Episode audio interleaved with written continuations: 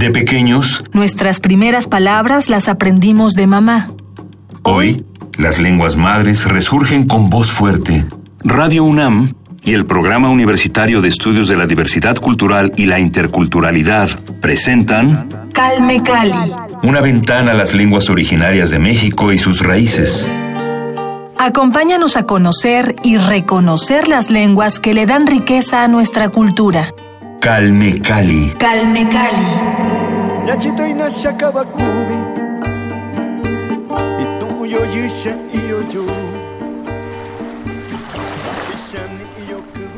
Bienvenidos a Calme Cali, yo soy Vania Nuche y agradezco que me acompañen en nuestra primera emisión dedicada a la lengua purépecha. Conocidos como tarascos, los purépechas son un pueblo indígena originario de la región noroeste del estado mexicano de Michoacán, principalmente del área de las ciudades de Uruapan y Pátzcuaro. Hoy nos acompaña Rubí Huerta, una poeta purépecha, quien nos dará todos los detalles sobre esta cultura. Originaria de Santo Tomás, municipio de Chilchota, Michoacán, la poeta purépecha Rubí Huerta es una historiadora egresada del Centro Universitario de Ciencias Sociales y Humanidades de la Universidad de Guadalajara. También posee una maestría en lingüística indoamericana por el Centro de Investigaciones de Estudios Superiores en Antropología Social.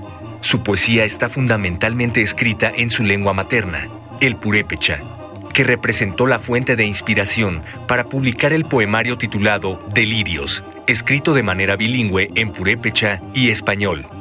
Actualmente se desempeña como miembro de la Academia de la Lengua Purépecha en el Departamento de Idiomas de la Universidad Michoacana de San Nicolás de Hidalgo, donde enseña, documenta e investiga su lengua madre. Además, difunde la lengua purépecha haciendo uso de los medios de comunicación universitarios en Radio Nicolaita, con el programa llamado Florecer la Palabra, el único programa que transmite en lengua purépecha en Morelia, Michoacán.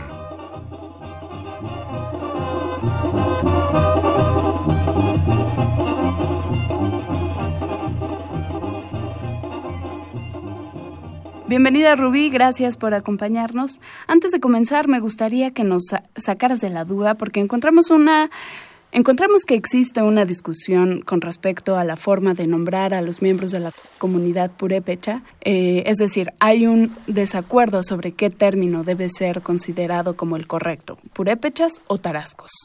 ¿Cómo definirlos? Mm, bueno, más que confusión, eh, ha sido todo un proceso de autodefinirnos o de nombrarnos de cierta manera, ¿no? Ah, siempre hemos cuestionado esta parte o siempre ha sido una controversia el decir si somos purépechas o tarascos. Entonces eso ha generado y ha polemizado mucho, sobre todo para los estudiosos, porque la gente común de nuestras comunidades, si tú vas y les dices, eh, ¿eres tarasco? Te van a decir sí.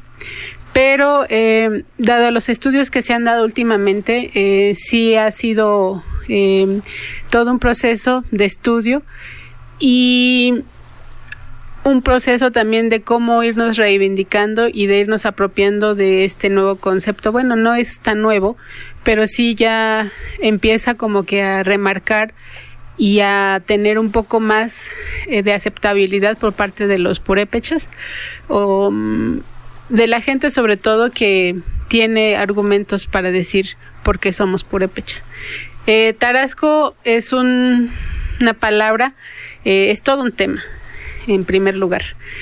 Eh, tarasco, si uno lo encuentra en, algún libro, pues es, es una definición peyorativa, en el sentido de que la, la, la crónica que cuenta más o menos este tipo de definición es que los españoles cuando llegaron y empezaron a tomar a las hijas de los de los que en aquel momento habitaban eh, el Michoacán antiguo, pues este las tomaban no precisamente casarse. Entonces lo- los nobles o, las personas eh, les decían, tú eres Tarasco, ¿no? Eres mi yerno, que en lengua purépecha eh, Tarasco es yerno. Entonces los españoles al tomar a las mujeres purépecha, vendrían siendo yerno de los que habitaban en ese entonces. Esa es una versión. La otra versión que cuenta es que esa palabra viene eh, o tiene otro significado. El tarasco es un personaje que según una antropóloga que se llama Claudia Pureco, ha estudiado, lo, ha estudiado más a fondo porque este término eh, significa, eh, en otro contexto, eh, algo feo. incluso en, en España hay un hay una localidad donde aparece un monstruo con cara así muy fea y eso era Tarasco en, ya en términos así de diccionario, uno encuentra que es tarascar y tarascar es morder. Pero tiene toda una serie de conceptos que yo pienso que eso no está nada cercano a lo tarasco que nosotros conocemos. Entonces, em, en primera instancia, pues sí es un concepto que eh, se ha ido como que, pues, dejando de usar para ir adoptando el hecho de ser purépecha. ¿En qué regiones encontramos específicamente a la cultura purépecha? Tenemos, por supuesto, al estado de Michoacán, fundamentalmente, pero ¿hay regiones colindantes en las que encontramos hablantes de esta lengua? Sí, mira, la historia nos cuenta que es eh, el purépecha es una de las lenguas que tiene eh, pues todavía muchas eh, ahora sí que interrogantes, hay mucho por estudiar todavía sobre el origen. ¿Por qué? Porque es una lengua huérfana. Todas las lenguas que se hablan en México eh, están agrupadas lingüísticamente, tienen su sus familias lingüísticas, su parentesco. Y el caso del purépecha es una lengua huérfana, es decir, que esta no tiene parentesco con ninguna lengua que se habla en México. ¿Eso significa que no hay variantes? ¿No encontramos variantes del purépecha? Eh, ha habido estudios donde, pues, em, nos cuentan que el, el, parentesco lingüístico que tiene el purépecha es con los quechua del Perú. Perú. Entonces, este, debido a esta situación, no todavía no hay estudios ni lingüísticos ni arqueológicos eh, que, que, comprueben esa hipótesis, pero es como que eh, los sonidos o, ciertas eh, mm, expresiones. expresiones tengan ese parecido, pero no, no es algo que, que se compruebe. Y bueno, esta lengua se habla principalmente en Michoacán y colindaba antes con Querétaro, con Jalisco y parte de Guanajuato. Entonces, este, actualmente ya nada más solamente quedan como que eh, ciertos lugares que todavía nos hacen referencia que en esos lugares hubo presencia purépecha por el nombre de, por ejemplo, Guanajuato, que, que en purépecha es Juato, ¿no? Cuanas es rana y Juato cerro, cerro de la rana. Y también Querétaro, que es Querétaro, es la gran ciudad.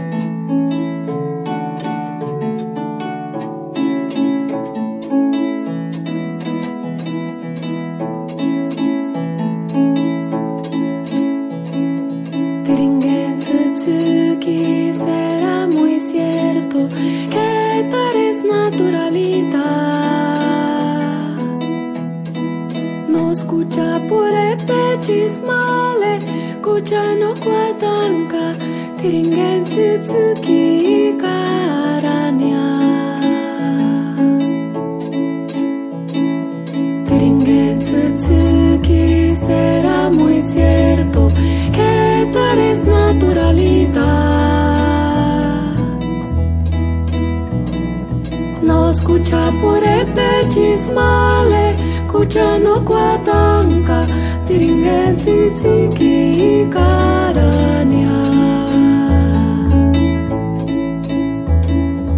Tipi tipi male, hanik sapechu erontonia. No escucha por este pechismale, kucha no kwatanga tiringen tsutsuki karanya tipi tipi male hanik sabe juerontonia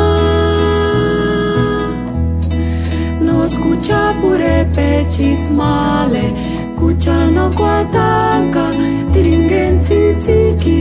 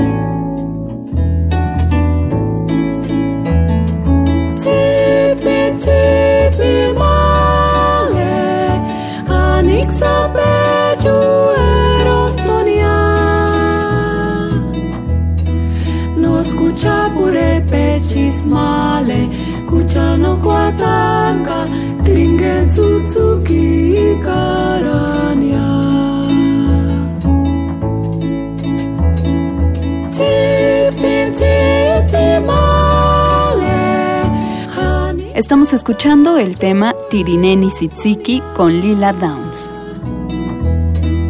No escucha pure pechis male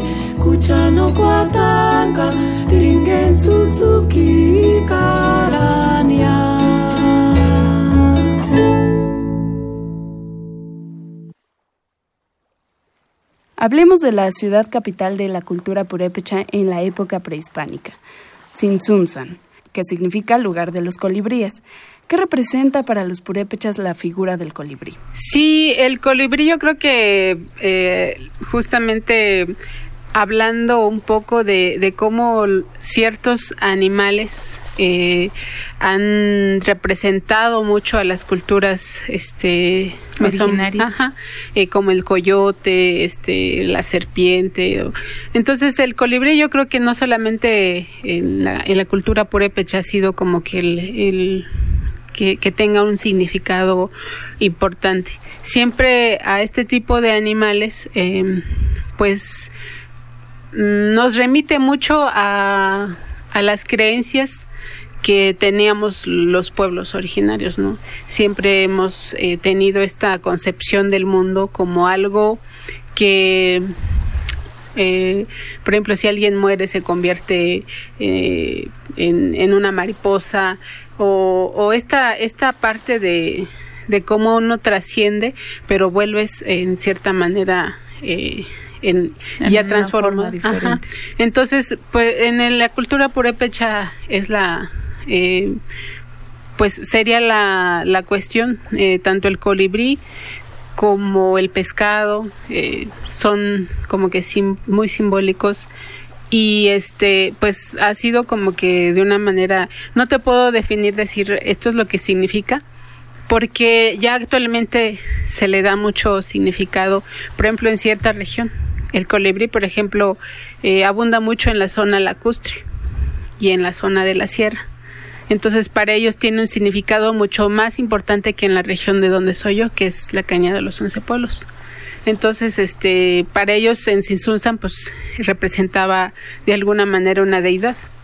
Entonces, este, y, y por eso también era como que el lugar donde los colibríes abundaban y, y llegaban, ¿no? Es como que era su centro de, de pues donde ellos este encontraban eh, pues quizás esa pues manera o de, de manifestarse sobre todo, ¿no? Fuera del aire hablábamos de tu poesía y aprovechando el tema del colibrí, ¿podrías compartirnos este poema tuyo que habla justamente sobre los colibríes?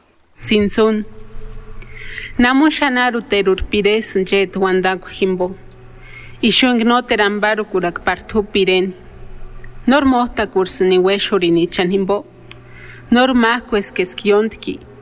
Nor nashesun en axanderes maru parimpikuchik tzutzukin en gartujura ketsun. No tareasun. Jet kumanji kwangs chapandi kushati.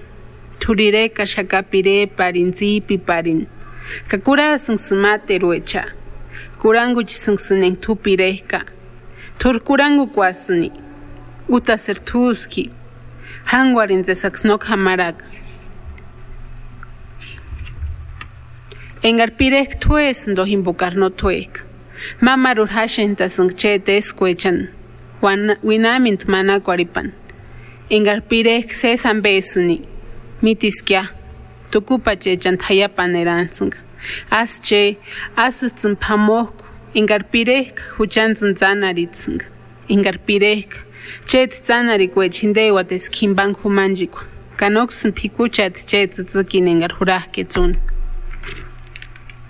Colibrí, ¿por qué no cantas? ¿Cantaste alguna vez entre ruinas tu propia lengua viva?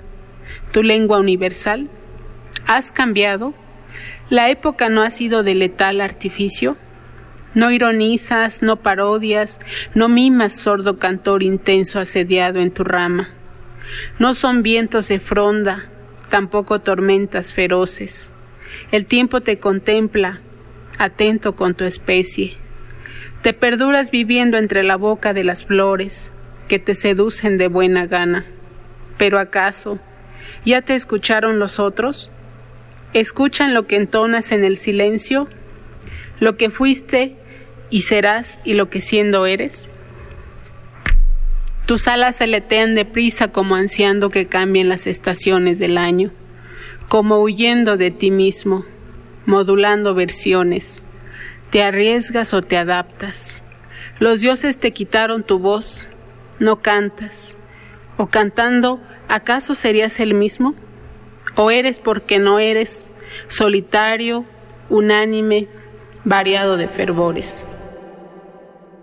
Justamente a propósito de esta cercanía que tienen con los animales y el significado que les dan, ya sabemos que la concepción de los pueblos indígenas con respecto a los elementos de la naturaleza es muy especial. Tienen una conexión muy intensa con la naturaleza. En el caso de la cultura purépecha, ¿hay algún ritual o celebración religiosa que tengan que esté relacionada con alguno o muchos de los elementos naturales? Desde luego que sí. Creo que eh, todo gira en torno a, a lo que tenemos actualmente. Siempre nos han preguntado a nosotros como pueblos originarios por qué hay esa resistencia de pues de querer generar ciertos cambios en, en nuestra forma de, de, concebir el mundo. Ahora las comunidades están cambiando mucho, pero el respeto a, lo que nos rodea, la naturaleza, al agua, siempre, siempre va a ser prescindible y por lo tanto siempre hay rituales importantes que se hacen si no es una vez por año, tres o cuatro veces por año, dependiendo de cada cultura o cómo ellos conciben su, pues ahora sí que su forma de vida, su ciclo.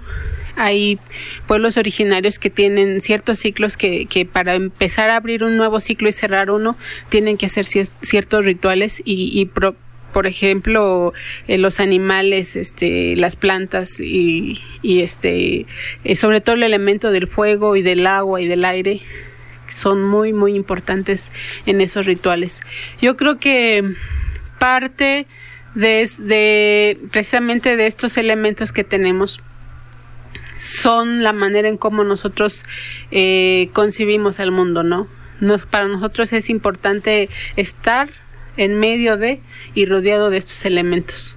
Mientras ya no tengamos esos elementos, creo que se va perdiendo gran parte de, de primero el respeto hacia nosotros, porque yo pienso que a la medida de que va acabándose el medio ambiente o, o se nos lo, nos lo, están acabando, este, también se van perdiendo ciertas prácticas, uh -huh. se van perdiendo conocimientos, por ejemplo, de la medicina tradicional.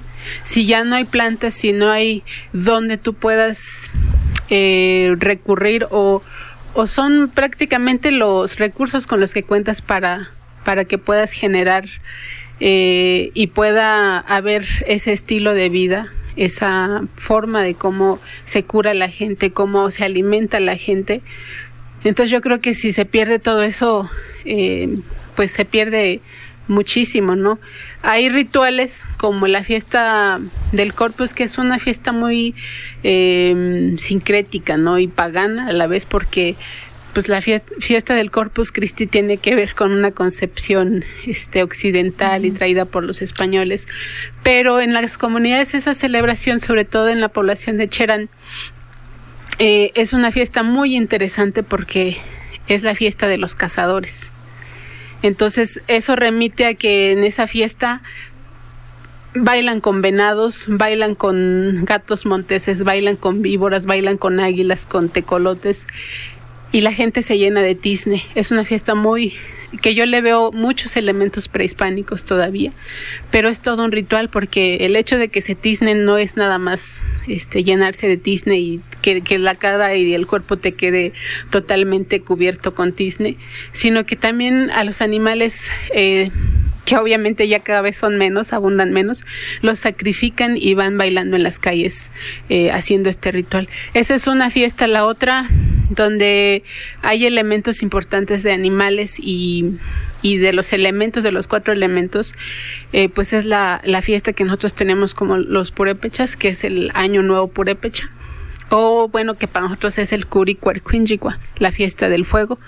Y esta celebración eh, se lleva a cabo el primero de febrero de cada año. Es cuando nosotros cerramos un ciclo. Y es una fiesta que eh, ya tiene más de 32 años.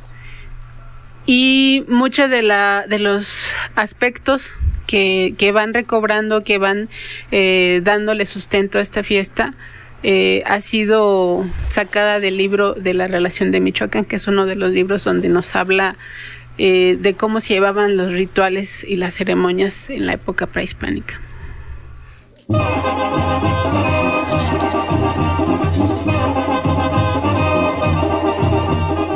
La relación de Michoacán es una de las obras más completas sobre el origen y las tradiciones del pueblo purépecha.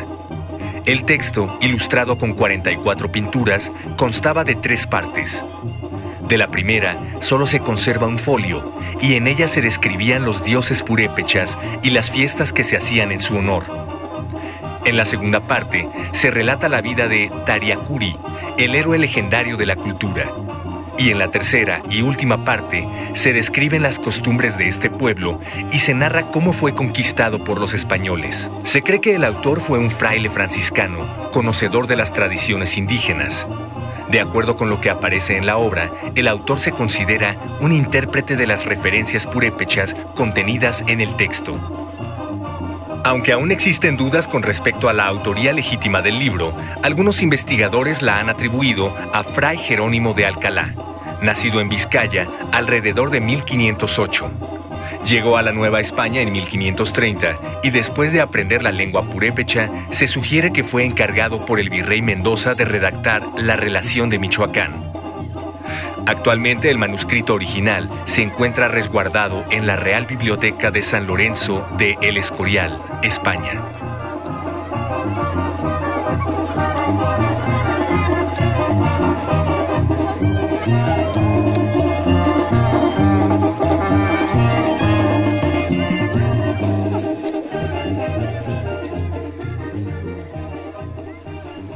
Seguimos platicando con la poeta Rubí Huerta. Quisiera que nos hablara, Rubí, sobre la música de la cultura purépecha. Justamente eh, con relación a estas tradiciones que ya nos mencionabas, la fiesta de los cazadores, la fiesta del fuego, ¿cómo es la música? ¿Existen piezas musicales específicas, rituales para estas celebraciones?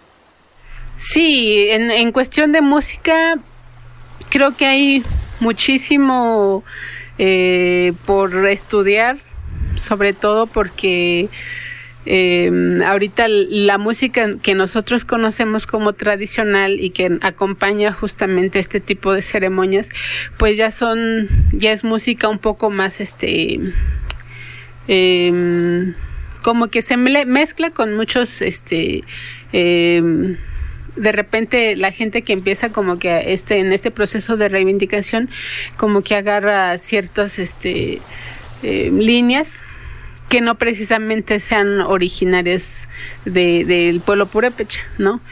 Pero este sí hay ceremonias en donde antes se, se usaban las chirimías, se usaban instrumentos que, que no eran traídos por los españoles, pero poco se ha eh, estado haciendo en la cuestión de rescate de, instrumentos autóctonos. ¿Chirimías? Ajá. Eh, ¿Cómo es un poco? Es una flauta que es como de, de barro y, produce un sonido muy especial, muy ceremonial. Entonces ahora ese tipo de, de ceremonias pues obviamente las acompañan con caracoles, con tambores y eso es todo muy cuestionable porque pues la gente, por ejemplo, eh, etnomusicólogos o gente que se ha dedicado a estudiar la música, sobre todo de esa época, pues sí, la, la, las melodías o, o, los cantos que se, que se hacían en, esos, en esas ceremonias todavía persisten, pero ya con, con ciertos elementos o con ciertos eh, mezclas eh, de instrumentos que no eran propiamente de la región. Hasta aquí nuestra emisión de hoy. No se pierdan Calmecali la próxima semana porque nos dedicaremos a conocer los elementos gramaticales de la lengua purépecha de la mano de nuestra invitada Rubí Huerta, poeta e historiadora de esta cultura. Antes de irnos, quiero recordarles que cada año, el 21 de febrero, se conmemora el Día Internacional de la Lengua Materna y en el marco de esta celebración, el PUIC nos invita al evento de poesía y blues el próximo martes a las 5 de la tarde en el auditorio Arturo Warman, que está ubicado en Avenida Río Magdalena número 100, en la colonia La Otra Banda, delegación Álvaro Obregón. Esto está justo enfrente de Plaza Loreto para que tengan una mejor ubicación y puedan llegar a tiempo. La entrada es completamente libre, pero el cupo es limitado, así que asistan con tiempo para que puedan apartar su lugar. Van a participar la poeta Celerina Sánchez, que ya estuvo con nosotros en nuestras primeras emisiones. Ella es una poeta newsabi y también va a estar presente el músico y compositor Víctor Gali. Pueden encontrar más información en el sitio del PUIC, nacionmulticultural.unam.mx, en sus redes sociales, arroba PUIC-UNAM y en el teléfono 5616-0020, extensión 218. No se pierdan este gran evento, les recuerdo el próximo martes a las 5 de la tarde en el auditorio del PUIC Arturo Warman. Recuerden dejarnos sus comentarios en las redes sociales de Radio UNAM y escribirnos al correo electrónico radio.unam.mx. Visiten también nuestro sitio de internet www.radiounam.unam.mx donde van a poder encontrar todos nuestros programas en formato de podcast para descarga. Gracias por su compañía, gracias a Paco Ángeles, productor de este espacio, y por supuesto también agradecemos el apoyo del Programa Universitario de Estudios de la Diversidad Cultural y la Interculturalidad de la UNAM. Los espero la próxima semana a la misma hora, ya lo saben, aquí en Radio UNAM 96.1 de FM. Mi nombre es Vania Nuche. Hasta la próxima.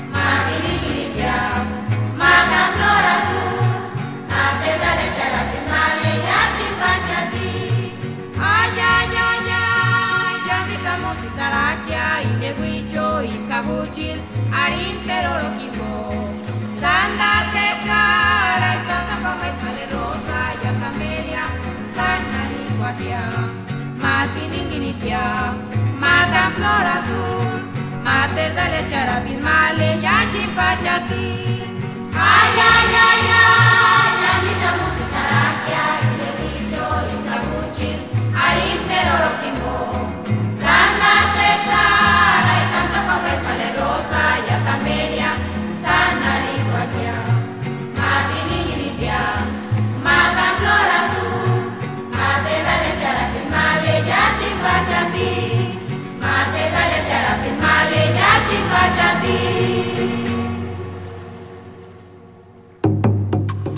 Radio UNAM presentó Calme Cali.